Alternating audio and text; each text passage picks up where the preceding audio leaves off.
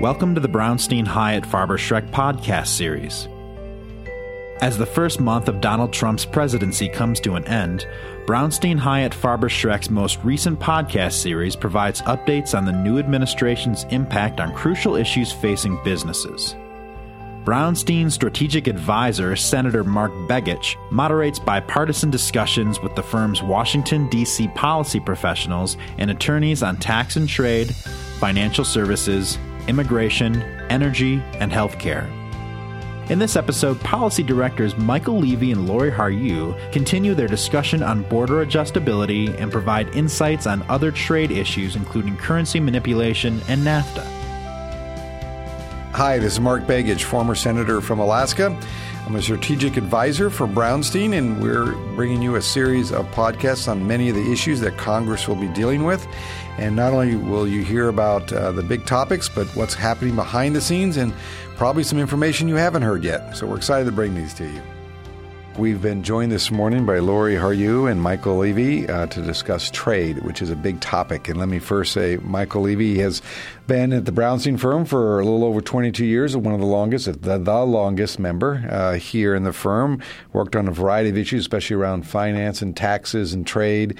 Uh, we would consider him the expert around this place to uh, uh, help us understand all these issues. But He's now joined by the youngest, and I say that in the sense of the membership here, which is fantastic. And to have Lori Harju here, newest member of the Brownstein team. Lori is going to be a little competition for you now. Uh, she is served on the Hill, um, both, in fact, Republican and Michael Democrat, so nice bipartisan opportunity here. Worked as chief of staff in the offices of Kevin Brady, so understands a lot of the tax and trade and a variety of issues. Uh, who was chairman of the House and Ways and Means Committee. So welcome both of you. Uh, thank you for participating.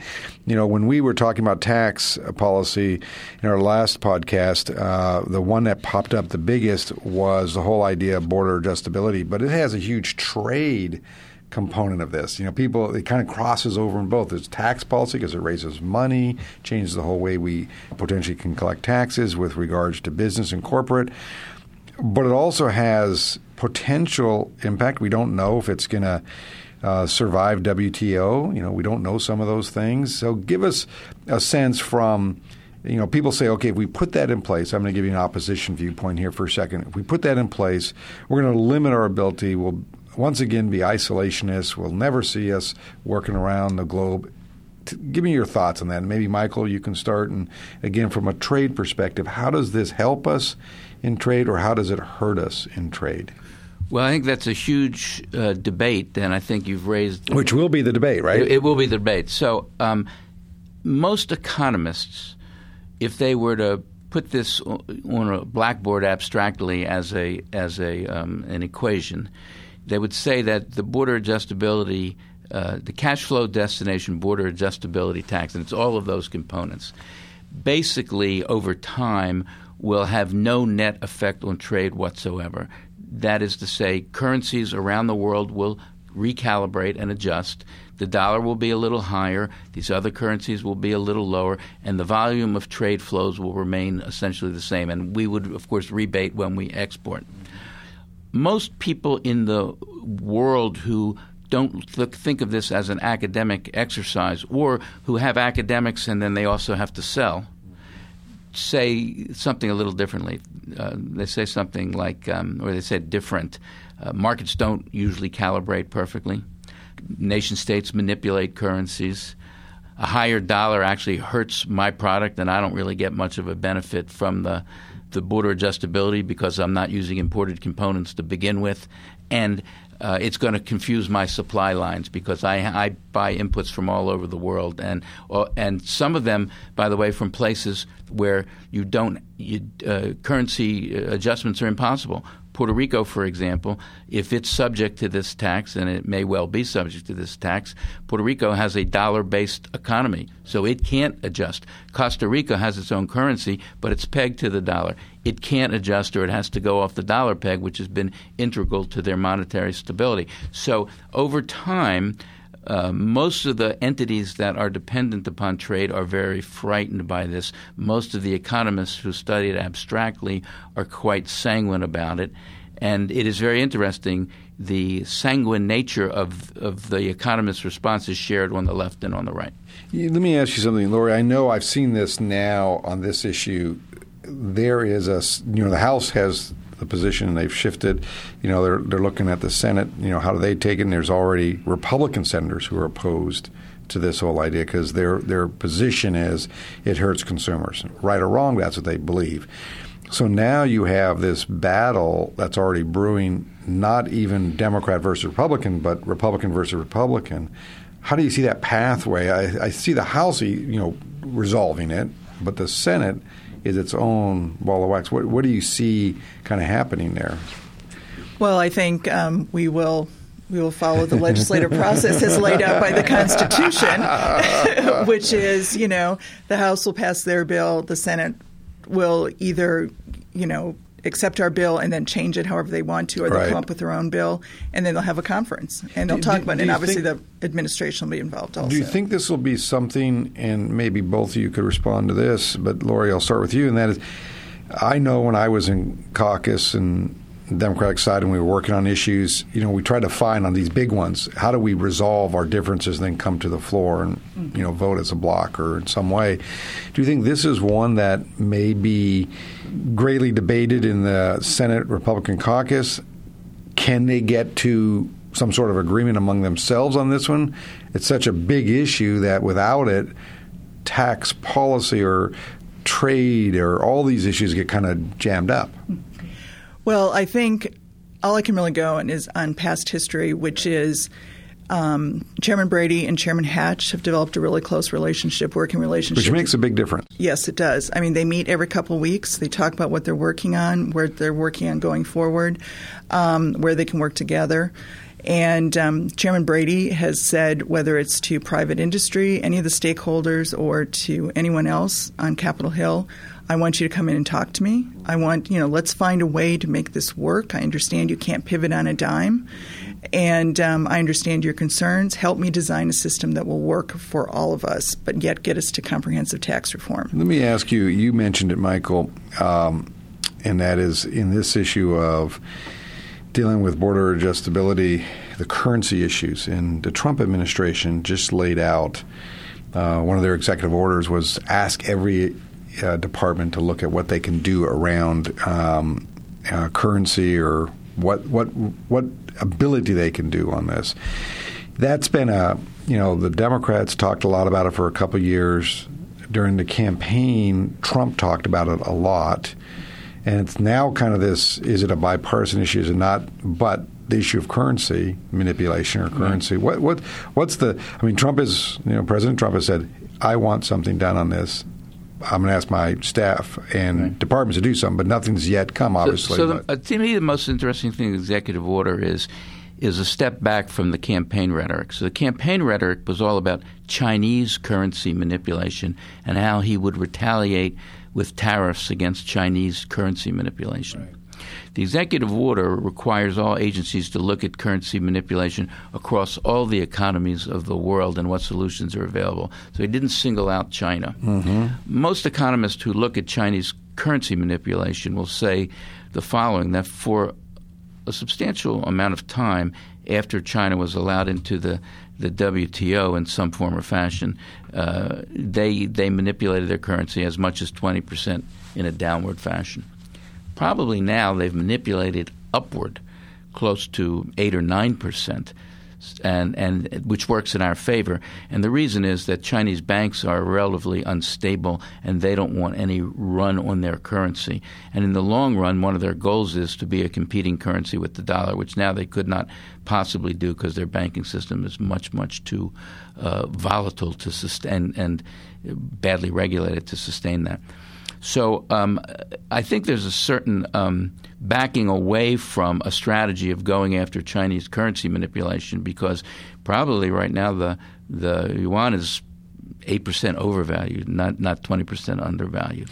Do you think the the, the uh, Trump administration maybe this is one of those things where they put out to their departments and it kind of disappears in the you know in the dust out there and no one really brings it back as a big policy, or do you think it's going to pop up at some point? It seems like it went out there and then it, that was it. It was kind of like, okay, I've done my campaign pitch. Right. Now I'm moving on to some other issues. I, I think that, um, and I'll defer to Lori on this in a second, but I think that the right now the Trump administration is trying to work through what its strategy is toward Russia, what its strategy is toward China, and how the two intersect. And all this is going to flitter around out there until they've decided. So this might be a tool, but not yet utilized. That's, yeah, that's right. Lori, on, on currency manipulation, uh, currency issues, seemed like, at least during my time in the Senate, and even more recently, seemed like the Senate was always kind of on this path uh, talking about it all the time. It seemed like every week there was someone on the floor of the Senate talking about something China was doing in regards to currency manipulation. That was highlighted during the campaign. H- how big of an issue do you think this is for House leadership, uh, current House leadership, Republican leadership, as an important issue, or or maybe it's not? And how does it? Do you think it has a trade? You know, is it important in their trade conversations that this be on the table, or is it just not a priority over there? What's your sense? Well, I think right now, similar to what um, Michael said about the about the administration, right now they're just focused on ACA, repeal, mm. replace, and the budgets and reconciliation, tax reform. So currency is kind of over there in the corner right now. Well, it is. I mean, it will always be a converse, part of the conversation on trade. They know that you know they have a significant number of members on the Republican side interested in it, as well as a lot of Democrats. So, um, but you know, there's also there's if we're focused on one country, they can focus on what do we do to you know adjust our currency here in the United States. So. So, you know, talking about trade, one of the big issues, you know, we had um, toward toward the last part of last year and the latter part of the President Obama's administration was TPP. President Trump comes in, that's off the table. Now you have uh, uh, Wilbur Ross, who um, is going through the process now to be Secretary of uh, Commerce. And the view is no longer these multilateral, it's going to be bilateral kind of trade. I mean, a dramatic shift from multiple countries and working together. How, how successful, obviously, that's going to take Senate and work within Congress. How successful do you think that strategy will be? And then uh, from that, where do you think the first target is? Who, who's the first country that might be the likely? Lori, do you have any thought on that, or Michael? Well, I think with Prime Minister Abe's visit here this week, I, I think that was probably a topic of conversation. Um, I don't, I'm not privy to what their their first targets will be, um, but I know that they were also asking for input from Congress. You know, which countries do you think we should start um, by our uh, bilateral negotiations with? And obviously, um, they're looking to update NAFTA, so Canada and Mexico. That would be probably one of the primary primary targets. I'd add one more in there that I think maybe the first out of the box, except for the beginnings of some kind of NAFTA renegotiation, and that is England. Uh, England having, or it used to be called the United Kingdom, I think it, it may still survive like that, but uh, I'm not p- confident. But but uh, Theresa May is desperate for a bilateral agreement with the United States. Uh, she needs that in order to enhance her ability to have strong bilateral agreements with the other European countries because she's pulling out not only the EU but the European Common Market. So, uh, as a gesture of friendship and as an important way for him, for the new president to begin his bilateral trade strategy, I think England will be the first one out of the box, and I think it will be probably a pretty good one. I do question, though, the underlying premise that it's always better to go bilateral than multilateral. Uh, in most administrations, we've done both. And in many ways, the reason we do bilateral is to set the stage then for a better multilateral. And the problem with the bilateral is that if we have an agreement with Korea, which we already have, and we have an agreement with Japan, which we probably at some point will have, we have an agreement with Japan that's pretty good. We have an agreement with Korea that's pretty good, but they don't have an agreement with each other and so they don't play with each other by the same rules. And they have access to our market, but they may, may not have access to the Japanese market or the Japanese to the Korean market, which then puts more pressure on them to grow by getting more and more access to our market. So bilateral agreements in general if you have a dispute resolution mechanism that you have confidence in, that is to say, it's not being gamed by jurists from other countries, which I think is an interesting conversation. But if that probably from an economic efficiency standpoint is better for all countries involved. Uh, so I think it's probably, I think he's backed himself into this corner, but I don't think it's the right corner to be backed into. In addition to that, tr- free, free trade is really one of the bedrock – relationships that underpins NATO. And it's been the key to our geopolitical strategy to get China to come into the world system on our terms, not on their terms. We've given up that very important chip in walking out of the TPP. Hillary Clinton might have done that. She certainly said she would. I never believed it, but she might have. Uh, Bernie Sanders clearly would Clearly have. would have. So, so I think that the, the political tone of the time is such that TTP was somewhat threatened. But I would say overwhelmingly most Republicans in Congress would have supported TPP, and probably uh, half of the Democrats. So it's a it's a geopolitical step back, ironically. you know, we think about trade, and you know, most again, Americans are not as focused on it, except in a sense of where are jobs going, you know, overseas, and is that because trade, or you know, they, it kind of gets all convoluted. Where do you think? Let's say we have a, a, a new arrangement with. Uh, through NAFTA, through with with Mexico and Canada, and, or we have a new agreement with the UK. Where do you think the administration is going to focus to try to get the gains? What, what is the the, the the push, you might say? Other words, is it just we just want to trade, or is it we want to protect our? What's the what's the target? Do you think, or what is the sense? And where do you think Congress will be on these things?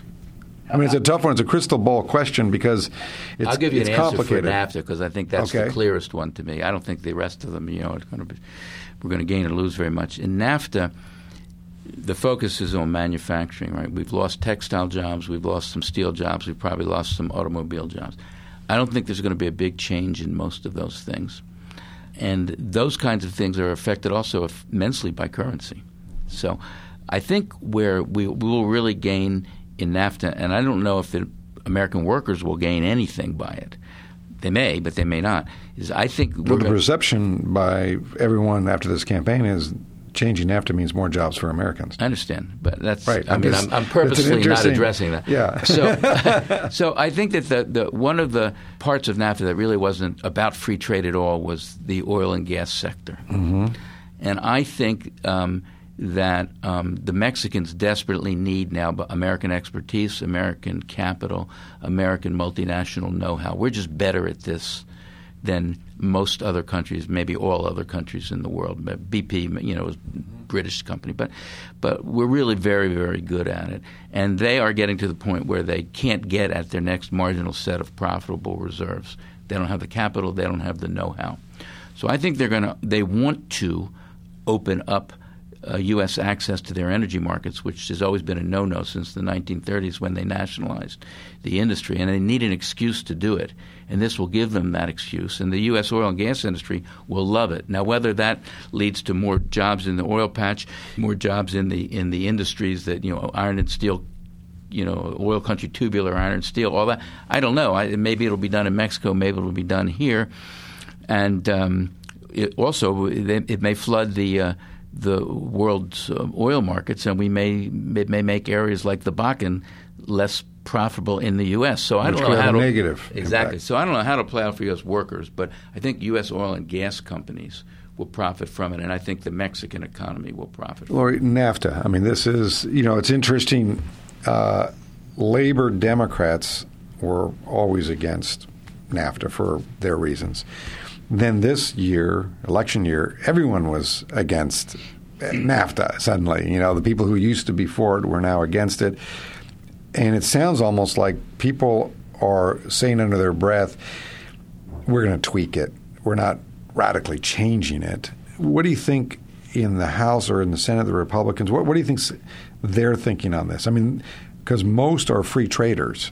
You know, they want to trade. But on the flip side, this election cycle has kind of turned things upside down in a lot of ways. I think most of them view it as it's logical to update NAFTA Yeah, to it's make been it a couple decades, so. Yes, it's been a couple decades, and um, I think we probably tend to look at it as we're just going to update it and make it more relevant to the 21st century. Right. And um, you know, if it helps American jobs, great. I mean, that will certainly be the the the, the point and the hope, but. I agree with Michael. Whether it is, it actually ends up doing that. I don't No, know. it's, it's very hard to calculate whether NAFTA cost us any real jobs or not. Uh, probably it cost us some jobs and we gained some jobs. Yes. And the people who lost the jobs weren't the same people who gained the jobs. Different sectors gained and different sectors different lost. sectors, different skill types, Right. right? Uh, in addition to that, it happened at precisely the same time where American companies are beginning to produce things for foreign markets, like automobiles, which we hardly ever produce for foreign markets. So, if you're going to produce a small car that very few Americans drive, the American company might well prefer to do that in Mexico rather than in China. And, and in many ways, that was the, the trade off. And so, one of the reasons we did So maybe there was that process of already moving. But Well, they and there said, was a lot. Here's a choice. Absolutely. NAFTA seems a better deal. I mean, prior to NAFTA, everyone screamed and yelled about the Maquiladora program, which had been in place since the 1950s, and and that was. Uh, uh, already a system for bringing jobs to the border and matching a U.S. plant with a, a Mexican plant, right? So it already took it out of Massachusetts or took it out of Michigan or, or Ohio for what or whatever. I mean, Ohio lost a ton of auto jobs, but they largely lost them to Mexico prior to NAFTA. And you can uh, Cleveland lost its steel industry prior to NAFTA. So a lot of what we focus on as being NAFTA uh, was has very little to do with NAFTA. Now we really did lose jobs in the in the 2000s to China. Uh, still not. I mean, as total of U.S. jobs, but it wasn't related to NAFTA. not not primarily Right. NAFTA. What do you do? You think in, in the trade debate that's happening, and, and again, uh, you know, here at Brownstein, we uh, work with not only domestic companies but international companies. You know, they're all kind of watching this issue. Do you think there is a potential if we go, and I say we collectively as a country go too far on being too restrictive in our trade, that there will be retaliation by other countries in our goods that we finally, you know, like you brought up the auto industry, which is a really good point, that we sell more cars overseas now than we used to for many years. And is that, do you think there's a risk of that out there, Lori, in the sense of, the international economy saying, okay, U.S. wants to be protective of their economy and close the doors, then we're going to do the same in X company, country or Y country. Do you think that's a, a risk? And do you think the elected officials on the Hill are thinking about that as a as a risk factor, I guess? Oh, certainly, particularly those who are involved in the trade realm. You know, the Ways and Means members and the finance members. They they think about that. You know, a lot. How will this you know work out? Will we be subject to retaliation? Um, Do you think it's a reality that, or is it more of a just a risk factor has to be accounted for, but countries will say it but maybe not do it? No, I think it's a reality. It's I a mean, I- I, mean, there's been many cases where you know others have retaliated against us. So, and you know, if you weren't part of the industry that was affected by that retaliation, you're probably not even aware of it. Most Americans wouldn't be aware of it. So it is. A, it's a, it's a risk that as we think of trade policy, how does it affect the countries that do business with the U.S. and with U.S. companies, or companies that are both U.S. and international based? Right. Uh, in, in trade talk, this is called mirror legislation. You do it, look in the mirror because it's coming back at you. and and in the in the 1930s, this is exactly what happened. So we passed the Smoot-Hawley tariff after there were some tariff barriers abroad. Then every country in the world retaliated against Smoot. Hawley, and, and the next thing you know, trade volumes shrink to nothing.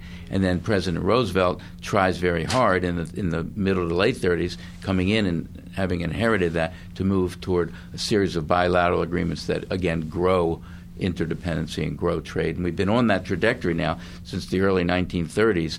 And so the question is now have we reached a new level of globalization that's so intense that the politics of the world's countries can't sustain it? And I think that's a huge question for our trade policy and our geopolitics.